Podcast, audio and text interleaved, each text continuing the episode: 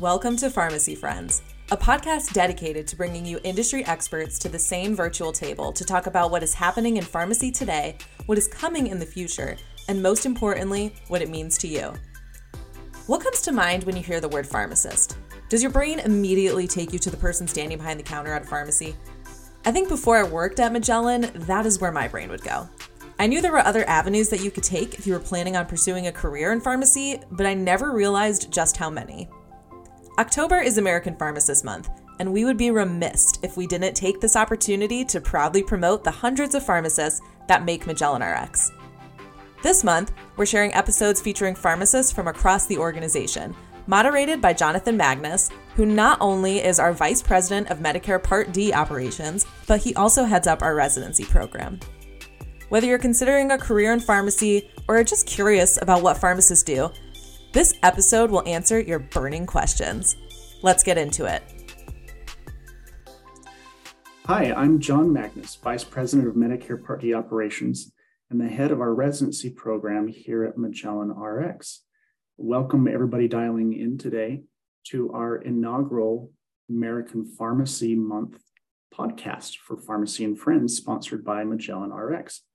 Today, for our first podcast, I'm happy to be joined by a close uh, peer and friend in, in the industry. I've known Alakai for uh, a few years now. Actually, I think I met Alakai when he was just a P3 at, at uh, University of Idaho, and uh, he ended up becoming a, a APPE student of ours. And so I've been in Alakai's orbit for a few years now, and I couldn't be more thrilled to uh, have Alakai on the show today and introduce him as our first American Pharmacist Month guest. Thank you, John, for for having me today, and it's a blessing and a huge uh, pleasure to to be here. So my name is Alakai Montalvo.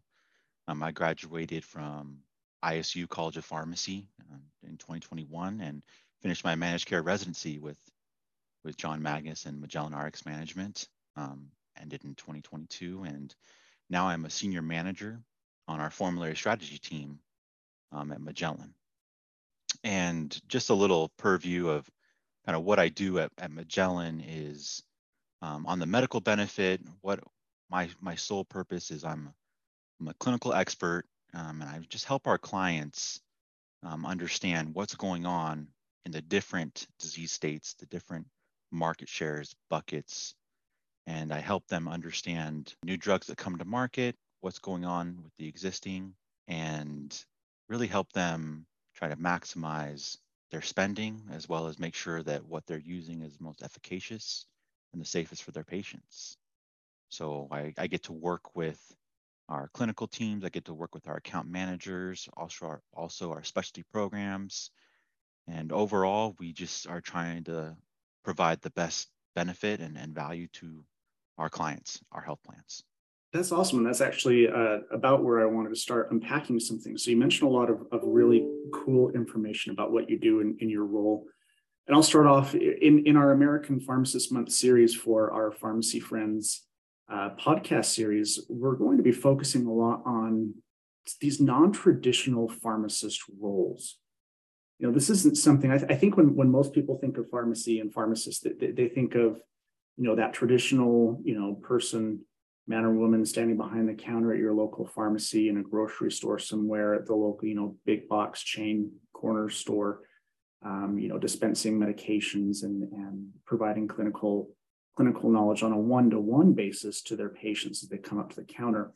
But at Magellan and other managed care industry type of type of pharmacy places, we've got some very unique roles and I, I really want to dive into uh, some of these unique roles and some of the things you've, you've already started talking about, Alakai, are some of the things that I'm hoping we can we can start exploring a little bit um, and getting out there just sort of the cool, unique things that pharmacists do outside of that traditional community and, and maybe hospital type type of roles.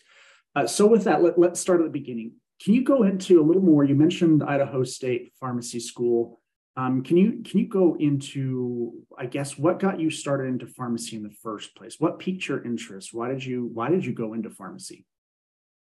Yeah, so you know it's so funny um, because growing up, um, I was a very big student athlete, very big into sports, and I would always go to the gym. And I remember in middle school, I was at the gym and um, they had this this supplement on the counter. It was called pyruvate. And as we all know from the Krebs cycle, pyruvate is a part of that. And I remember going to biology class and learning about the Krebs cycle and just being so astonished. Wow, you can bottle pyruvate? Obviously, you can't. Um, you know, and looking back, you know, obviously I realized that, you know, there is a lot of quackery in, in terms with supplements, but it sparked this interest of wanting to understand how medications, how supplements, how things work in the body. And as I went through my educational journey um, in college, I gravitated towards pharmacy. And it led me to starting this incredible experience at ISU. Um, you know, I tried to work really hard at ISU, and we had lots of luau's um, before test days on Friday, Thursday night potlucks, and we just had a good time in, in pharmacy school. And when I first started pharmacy school, I'll, I will never forget um, going through orientation and one of the pharmacists, one of the uh, faculty members asking us, where do you find a pharmacist?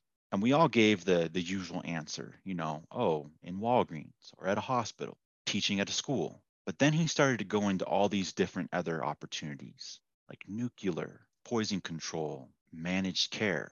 These are just three examples of, of a non-traditional route. And it really sparked my interest of where do I fit in pharmacy? And I kind of went on this journey and I started really looking at how, how do I look at these different opportunities? Because I kind of look at, you know, a pharmacy degree as this opportunity in terms of like a gateway, in terms of you can do so many mm-hmm. different things in pharmacy. So where do you find your fit? And that's when I started networking. I started reaching out to, to different people. Actually, I'll never forget the first time I spoke with you, John. I remember a good friend of ours, Neil Catalano, him saying, Hey, you need to meet John Magnus. And so what so what is is this is is this what drove you to managed care specifically? Because that, that's a really unique unique area within pharmacy. I mean what what what stood out about managed care? What was it neil?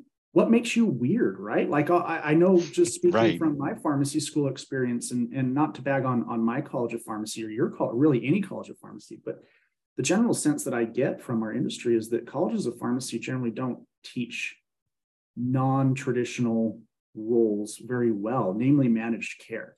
My program, I think we had one class lecture and we did have an AMCP chapter for managed care, but it was it was actually quite honestly poorly attended. What I, I don't know how how ISU has done it, but generally speaking, pharmacy programs don't introduce things like managed care. What made you weird that you all of a sudden decided to seek out managed care as a possible career? So what what really piqued my interest, John, is every time we go through a module where we learn about a different disease state, we'd always have this slide, we always have this part of the lecture series where we would talk about new drugs that were coming to the market. And a question I always had, and I'd ask my professors, the faculty, where do you think this drug fits in the current guidelines? And a lot of them would say to me, well, you know, you got to look at cost, you got to look at different things. But a lot of them would just say, ah, I don't know. And so the question I always had is we know that in pharmacy, guidelines are constantly changing, drugs are constantly getting reintroduced into the market, not reintroduced, excuse me, just introduced into the market. What do you do with them? I just went to Idaho uh, Hospital Pharmacy Association meeting up in Sun Valley, and there was a presentation on Kerendia. And after the person presented, I asked them, "Where would you put this in the guidelines?" And she looked at me like, "What do you mean? Where where would I put it? Like I, am not sure where." Then she turned the question on me and asked me, "Well, where would you put it?" And so, you know, going back to what you said, I think there needs to be a a real world quote unquote efficacy of new drug comes out, where do you put it? And what do you specifically look at? I don't think that enough pharmacy schools focus on that information. And that is such an important factor. And that ultimately is what has led me to managed care. Is what do you do with this drug? Looking at efficacy, looking at cost, and looking at how it's being administered. Yeah, that's that's a that's a great story. And I I hear that that similar type of feedback from students and residents as they, you know, apply to our program and, and interview is is it's it's pretty clear that our industry is very good at, our industry meaning pharmacy is very good at looking at drugs from a clinical perspective a clinical value. We even we'll even call it that. What does this drug do? What does this drug provide value for patients for from a clinical perspective? But a lot of the residents when when they're coming and interviewing say I, I was drawn to managed care because nobody really talks about the financial value. What does this drug bring to the market? Meaning, we have to talk about clinical, right? Because these drugs, they wouldn't get approved from the FDA unless there was some form of, of clinical value. Now, there's a couple recent examples um, where maybe that's not the case. But generally speaking, the FDA wouldn't approve a, a new molecule, molecule if it didn't bring clinical value. Now, it's really whose job is it to determine what type of financial value does that, does that come into? So I, I hear that that story a lot about that inquisitive nature that pharmacists I think generally have, trying to close that loop. The the yeah, but yeah, this new drug came out. Yeah, but how much does that cost? And is it really right. worth that value to our market? And I think that's where that's one of the things that managed care pharmacy really, really is, is important.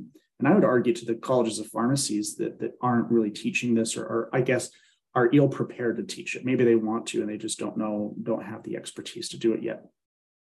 Is is you know managed care, you know working for payers, working for industry, working for PBMs, especially is has I, I feel like been a little bit frowned upon, in in the the colleges of pharmacy in several colleges of pharmacies. Um, but my argument is, is don't you want a seat at that table? shouldn't pharmacists have a seat at that table to be able to have those conversations to be taught to be able to say well here's the clinical value and the financial value and a PharmD is poised appropriately to, to have those conversations. And if we steer students away from the managed care topics and not teach them how to think of value both clinically and financially that someone else is going to have that conversation without us. Right. And if yeah. we're not at a table talking to the stakeholders, take, talking to the industry, then pharmacy sort of left out of the loop. And I, I, don't think anybody wants to argue that pharmacy should be left out of that loop. Oh, I, I, I agree. You know, one of my favorite quotes um, that I use all the time from Dr. Koop, um, U.S. Uh, Surgeon General, um, you know, drugs don't work in patients who don't take them. Well, I always love adding to that also who can't afford them. That has to be in right. the conversation. And who better than a pharmacist to be able to lead that conversation? I agree. Exactly. So I, want to go back, um, you know, get, getting on a little bit of tangent. So Alakai and I talk about this stuff, you know, just, you know, on an everyday basis because we're geeks like that, right? So I knew exactly what Alakai was going to say there. But I want to go back a little bit. I, I, interrupted you on, on your journey. You were talking about getting into pharmacy school, having your cool luau's, really forming this this this close knit pharmacy pharmacy group, and then you started to dive into that that managed care story. Um, you started talking about our our our peer and close friend Neil Catalano, and then I, I sort of cut you off. What finish that thought? What what ended up happening once you met Neil, what was that sort of impetus when you spoke with Neil to be like, hey, actually, this is something I, I feel like I need to go research some more for, for a career opportunity? Yeah. So after I got to know Neil and I actually ended up attending a managed care day in Seattle and uh, met Emily Chiasso. Um, and once I went to that managed care day in Seattle and I really got to understand, and this was this was as a P3. Um, this is when I started to really understand this is where I see myself because that perfect blend between understanding drugs efficacy and then understanding cost. And then I always like looking at it from that other lens of, okay, well, what do you do with it now? And what I mean by that, like, what do you do with it is that is such a loaded question because you start looking at different things. Like, for example, you know, if this drug is oral, is if this drug can be self-administered, if it has to be done in an infusion center. You start looking at all these different aspects that make that drug as complicated or as not complicated as possible. And how do we manage that? How do we provide that value to that patient that's taking that drug? How do we make their life easier? How do we, you know, lessen the burden for them? Exactly. And so after, sounds like even more, even more things to talk about when we talk about what's the value. Yeah. The and overall. so exactly. And once I started really diving into that and really starting to like see that I could make an impact at that type of level, not just to a one patient, but to an entire population. And also having a seat at that table, discussing this with upper management, discussing this with health plan leadership. That's where I knew I wanted to be. And that's really what led me to reach out to you, John, to, to do an APPE, is I wanted to learn more and I wanted to dive in. That's awesome. And I, I will say, you know, I, I, get phone calls from students and emails and LinkedIn requests from students all the time. And when Alakai first reached out to me, um, of course, it was through the, this gentleman named named Neil that we both know. Um, made this connection, and immediately I I, I found Alakai to be so um, charismatic. Actually, it's probably a good word. And it, it, just on our first introduction phone call, he had my cell phone. He gave me a call. We, you know, let's talk about how we set up this app and what your expectations are, what my expectations are. And to Alakai's, I guess, credit, somehow we ended up on this tangent and like spoke for probably a whole hour. And I really found myself, it's just embarrassing, like basically giving him a whole managed care 101 lecture. And it, it, wasn't until like an hour of, of just and it wasn't a lecture it was a back and forth conversation about you know how managed care works and and what what he thinks what alakai thinks you know managed care should do in our industry um, and it was a super dynamic conversation and after about an hour i caught myself and i realized dude this isn't even my student yet. This is this is just some random p3 i've just met and we're already talking about you know some really deep dive stuff dir fees and clawbacks and rebating and some of these really cool topics that we might get into later. Um, but uh, to alakai's credit that was that was really the start of our relationship and i found that alakai had a had a very dynamic um, warm personality and of course how could i say no to a dude like that who wanted to come and and spend a you know six week rotation with us well i I, I thank you, John, but really it's Magellan and it's people like you that, you know, we're lucky to have. And I, I'm, I was very blessed and lucky to do that APPE And not only that, but then to be a part of the residency program. Yeah, I wanted, I wanted to follow up. I'm, I'm glad you said that. Follow up with the residency program. I, I think that now that, you know, we're, we're in October, which is just shocking to me. Um, but we're about to go to AMCP Nexus Showcase in the, you know, in December. We're going to go to ASHP Residency Showcase in, in Las Vegas. I, I would I would assume that there's probably some either resident or resident candidates that might be listening to this call. What advice would you give to them as they are specifically for managed care residency, as they are looking for places to apply to for a potential PGY1? The one thing that is so important to me is is culture, is fit, and it's it's understanding that as a student, you're working with these people every day for the next year, and you want to be around people that are going to be in your corner and are going to fight for you. But not only that, you want to be around people that are going to take an active interest in your career and help you develop. And the one thing that as I went through that whole entire residency process, that's the one thing that I kept coming back to Magellan on was all of the programs will provide fantastic managed care education, guidance. The one thing that stood out to me and meant the most to me was that ohana, right? That family, that spirit. Right. And that's what Magellan has. You know, I will never forget, and I mean, I probably shared this story a hundred times, and I apologize for anyone listening that's already heard it, but it was literally day one, and I had reached out to our residency program director, Sarah, I said, "Hey, sir, I'm interested in specialty."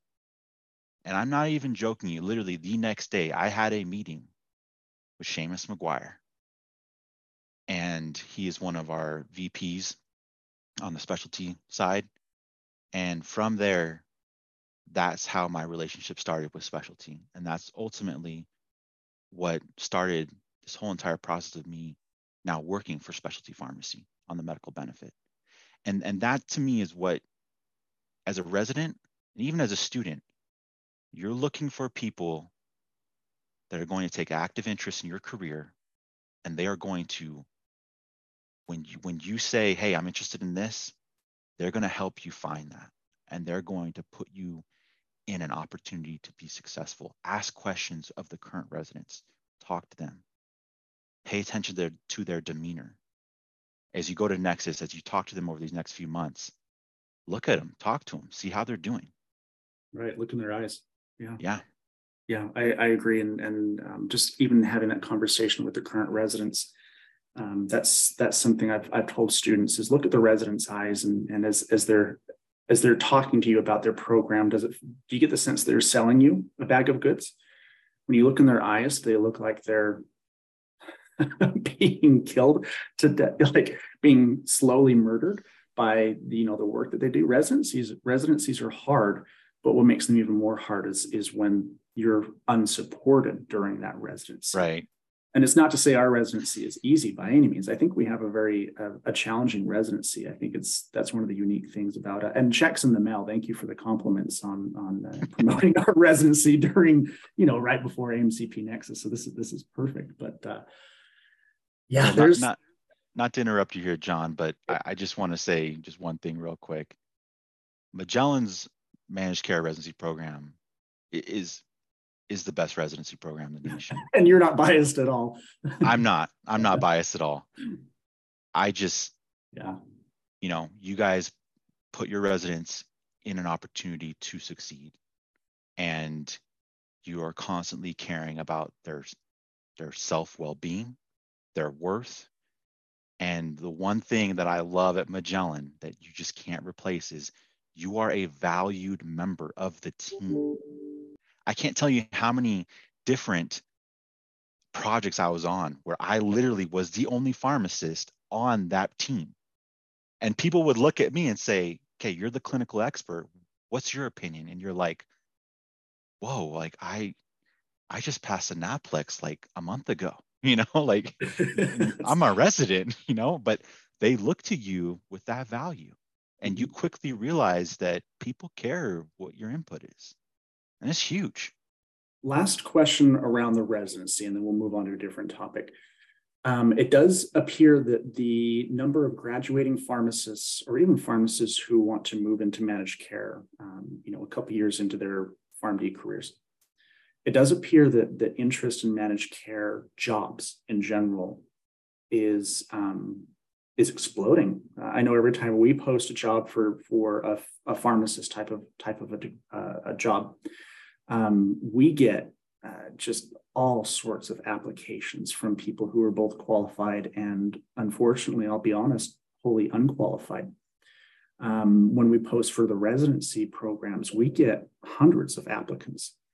And that's untenable. Obviously, we can't hire that many people. But a question that I do get a, a lot of times is coming from residents who don't match with us is, oh, I didn't match with any managed care residency.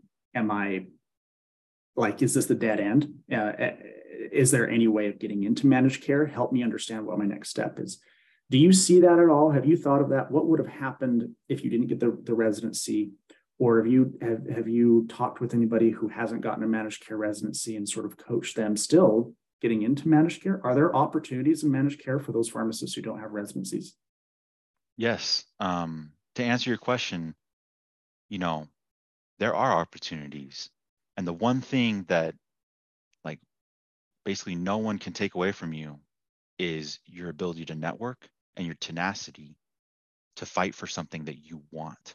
Yeah. You know, um, something that kind of caught me off guard is, you know, one of my coworkers, he didn't do a residency in managed care.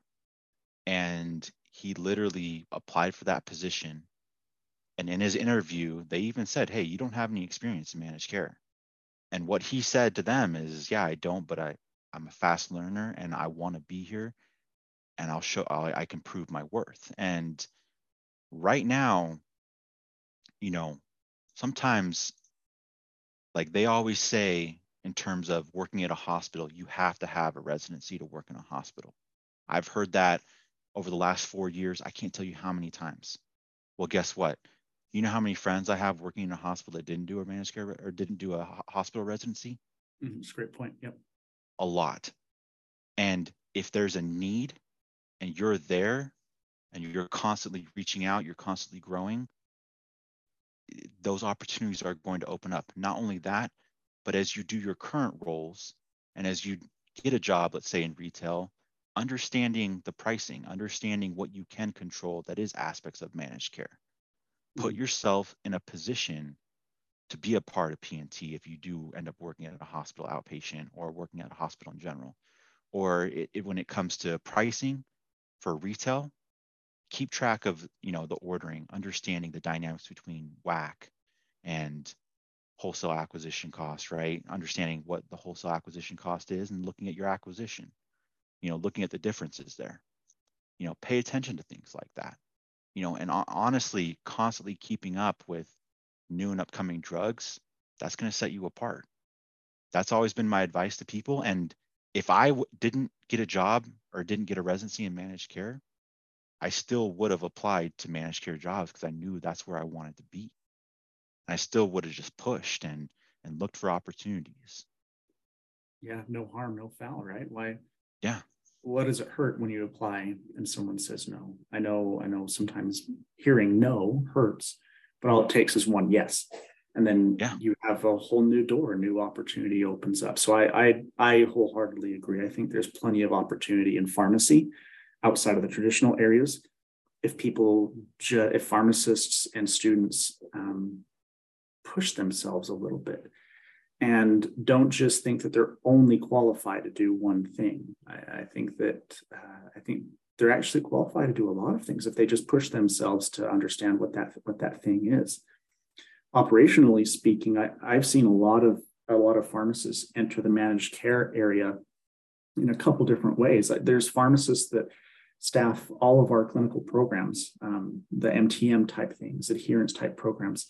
So what might come as a shock to some is is uh, a lot of payers and, and, PBMs and managed care groups um, employ a lot of clinical pharmacists to reach out to yeah to their to their patients and and have adherence counseling sessions and have full on MTM where you're talking to a patient about their their you know bucket of medications sometimes for a half hour if not longer sometimes. And and uh, there's so there's a lot of clinical need for having that PharmD that pharmacist in in the roster.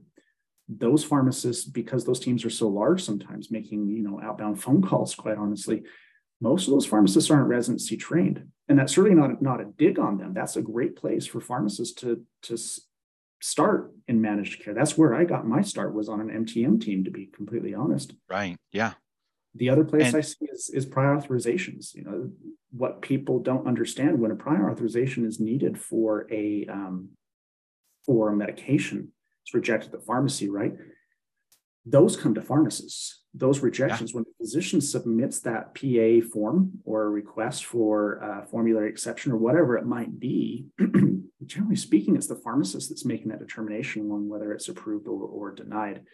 Uh, a lot of those pharmacists are not, say, classically trained, residency trained type type pharmacists. They are they are pharmacists that applied for a job and that's how they got into managed care. And a lot of them actually end up growing from there and end up in the ranks of management and beyond in many cases. Yeah, you bring up a really good point, John, about the whole PA process. And you know, something I always talk to students about is as you're doing your rotations in a retail, when a PA does pop up, why did it pop up? Maybe you start asking yourself the question, well, why would they Why would they want you to try a different drug versus this drug that comes through? Right. And another thing also is January 1st, when insurance is reset and you get thousands of complaints and thousands of issues in the pharmacy, become that subject matter expert on Medicare so that you can explain to your patients, hey, what's going on? And I remember as an APPE student with you guys, um, you know, chapter uh, 13, mm-hmm. um, CMS, and, you know, I remember um, reading part of that. And um, as dry as law can be, yeah, it's also very fascinating because those are the rules that govern Medicare. And if you understand it, you become very dangerous. Yeah, yeah, very valuable as well. Yes. Okay, well, let's go ahead and switch topics a little bit, get, getting away from really truly managed care and residency um, type of topics. And I, I want to ask you a more of a broad type of a question. Uh, the, the, question is, is more about the role of the pharmacist and, and how a pharmacist uh, plays a part in the journey of a patient's health care. Now that you know what you've known, you know, I think patients again think of a pharmacist as, as a person behind the counter at their local grocery store pharmacy. But now that you you know and, and you're on the other side of that and you understand that there's so much more to that, can you elaborate and give people sort of a sense of really what do pharmacists do? It's a loaded question. We could probably spend three yeah. hours. Yeah, I know exactly.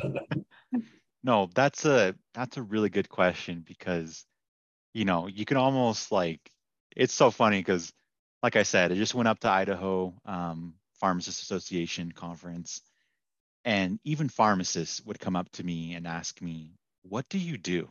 And but to even go broader, even to go even broader beyond that, um, you know, the role that pharmacists play in healthcare. Um, they are, you know, drug medication experts. And what you're seeing and what things are happening now in hospitals is there is a pharmacist on every single level of hospital because of the value that a pharmacist plays in that hospital system. And you know, I kind of want to tie it a little bit of managed care just because, you know, in hospitals, they have rules for Medicare that are tied around joint commission, right? JCAHO. Pharmacists help these hospital systems with those different regulations, with those different things to accomplish those those those goals that they have for different guidelines. Um, I think a big example would be, you know, heart failure guidelines. Um, I've seen a lot of hospital systems introduce a pharmacist on that floor where they specifically look at the different measurements and make sure that a patient has all that documented. So you're seeing a pharmacist play this huge role in medication selection. You're also seeing them play a role in, you know, better adherence rates, increasing star values. I, I just pharmacists play a role in so many different ways than just being a part of the retail chain. And it's not going to stop because as physicians have seen the value of a pharmacist, it's now more of a, you know, a peer-to-peer conversation of, hey, what do you think about this medication? You're seeing that start to happen and you're seeing that role drastically change. And it's it's really nice to see physicians value, you know, that degree that a pharmacist holds. Yeah, it feels like we've been fighting for that value for some time, right? And so it's nice to see maybe some of that tide is turning and people can recognize us for what we're worth, which I, I agree is the drug expert, the medication expert. Um, let, let me let me tie it down a little bit a little bit closer to home. Can you you know, and maybe some background here is is I, I'm still not certain. Even my close family and friends know what it is that I do. I'm a pharmacist. I work for a managed care corporation. So when I try and explain what I do, a lot of them are like, "Oh, so you went to pharmacy school? You're not even a pharmacist anymore." Right. So it's sort of this catch 22 is, is I got in this really pretty cool role. No, I'm not that traditional pharmacist anymore. Do I use my PharmD? Oh my gosh, every single day. Right. So no, I didn't waste years in pharmacy school and you know six figures worth of student loans just to sit behind a desk. So right. I'll, I'll, turn the question on on you, and, and maybe you can help simplify uh, for both of us. if I were to ask you, explain in your role that you're you're right now, can you explain a little bit how do you impact our members, our customers, our patients? What role do you play in their healthcare journey? Yeah, no, abs- absolutely. Uh, you know, it's just echoing on what you were saying earlier, John. They always ask me, how do you count pills at your house from your desk? And it's like, right? I, I, I don't. you, what a waste you know, of a career, man. You just do all this school and now you're sitting behind a desk. You didn't even talk to right. right. Um, you know, I, I kind of touched on just a little bit about new drug comes to market. What do you do with it? Um, Yep. That plays a huge role um, in terms of what I like to call different market baskets, right? So you look at different disease states, different drugs that are in a disease state. So, and, and, and a brief example, and I'm sorry to bore people on this, but you know, we'll just take infliximab, which is a really good category. There are biosimilars that are in the infliximab category. And so something that I do is looking at that that market basket and really focusing on what are the differences between those different drugs and how do those differences affect our members and i take that information and i work with our health plans to bring the best benefit to them which in return brings the best benefit to our patients and as new drugs get introduced into that category how does that affect it because at the end of the day, like we talked about, patients don't like medication does not work in patients who don't take them and who can't afford them. Right. Yep. If my patient cannot afford this medication, there has to be an alternative. Has to be a program. There has to be a way to make sure that our patients are having the mo- most efficacious and the safest medication possible. And that's the role that I play with our customers, which then in return goes all the way to our members, making sure that every single one of our members is taking a medication that's the safest, the most efficacious. And you're obviously looking at things in different baskets and you're paying attention to the way they're being administered. Like, for example, can that drug be taken at home?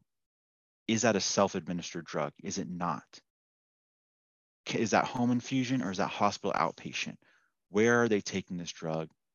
how do we make this better for the patient? How do we bring the most value to them?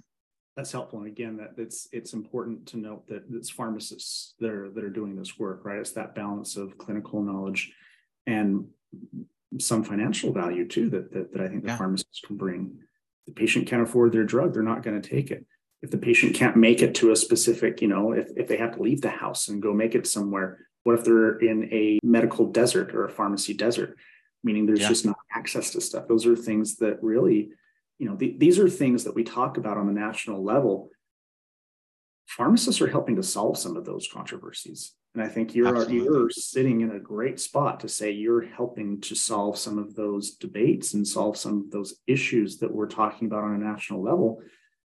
And you're a pharmacist, and that's your job. That's that's pretty cool taking another little bit of a step back here, I, I, I, sort of wanted to, you know, tie some of the things we've talked about together. And, and last couple couple of questions I wanted to get to um, before we wrap up, uh, I, think are a little more hypothetical, maybe fun type of questions. If you had a crystal ball and you could look into the future, what do you think the future of pharmacy, not just managed care pharmacy, not community farm, just pharmacy, what do you think the future of pharmacy looks like for, say, 5, 10, 15, 20 years down the road, whatever duration you want to look down? Ooh, good, good question. Um, and obviously, coming from Idaho, where we have the most progressive laws, pharmacy laws in the nation.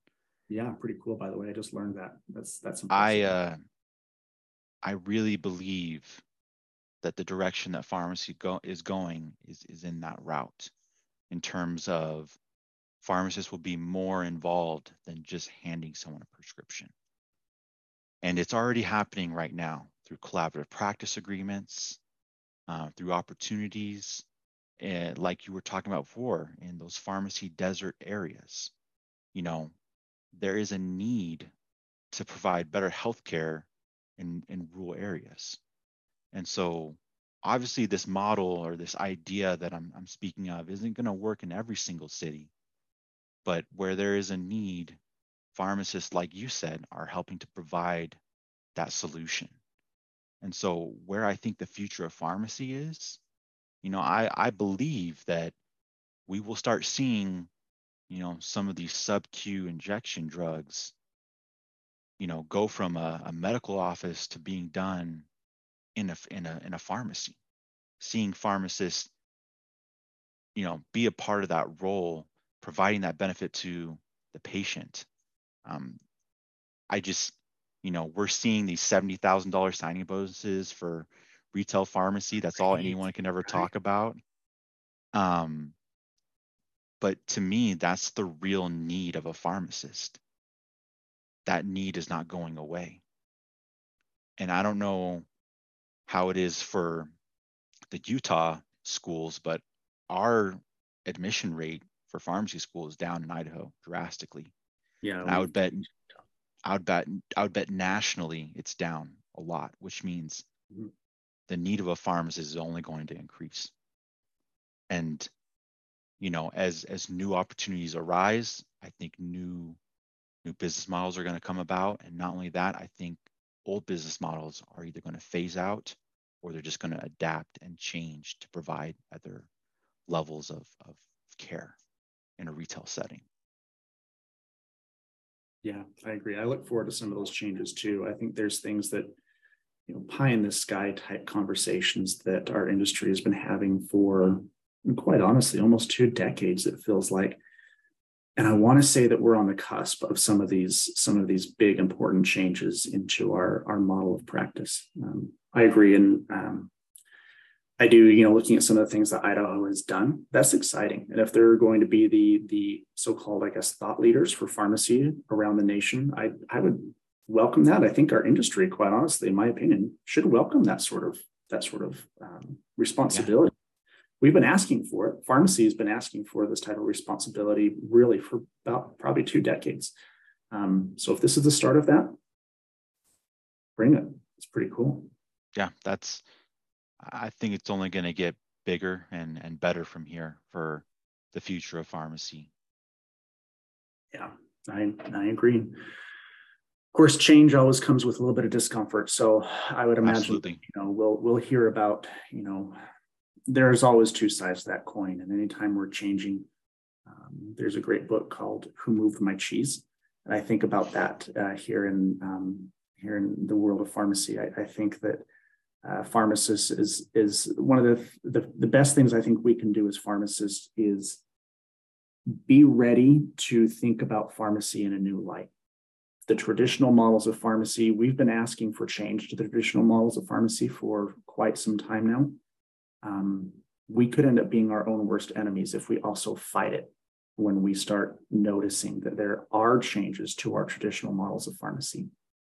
So yeah, and and I think um, you know something that I find also very interesting. I don't like the way that currently students and even pharmacists look at retail pharmacy. Like they look at it like, oh yeah, I work retail. There's nothing wrong with working retail. I loved it. I did it for 16 years. It was one of my all-time favorite jobs was working yeah. retail. Retail is, you know, that's the backbone of of most of my classmates. They all work retail. And you know, there's this negative look in College of Pharmacies across the nation. Like if you work retail, it's like you settled. And that needs to change. That narrative to me needs to change. We need to be celebrating these opportunities. And if there are problems in a retail setting, those need to be addressed either at your board of pharmacy state level or or other places because it just makes me sad to see so many people go into retail and then you ask them how they're doing they're like oh well you know i work retail. There's nothing wrong with that. You should celebrate where you work and you should be happy. It's a great profession. It is a great profession. Um, okay, final question for you. assuming there's there's probably some non-pharmacists that have dialed into this and, and are listening, I'll, I'll ask you directly: What is one thing you want the general public to know about pharmacists? Oh, good question. Um, I think the one thing that I wish more people understood and more people knew was that a pharmacist is a medication expert. And if you have questions on your medication, you should feel comfortable and you should know that you can go to them and they'll help provide that value to you. You know, at the end of the day, we want to help our patients. We want them to be on the best medication, the most efficacious, and the most cost effective. And we want to make sure that they're taking advantage of all the opportunities that are available to them. And that to me, I, I, I want more people to know that, that if you can't afford your medication, there are so many programs out there. And talk to a pharmacist to help you navigate those opportunities. You know, create that open dialogue with them. Um, you know, pharmacist is one of the most trustworthy professions. They're there to help. We're there to help, I guess I, you should say. Absolutely.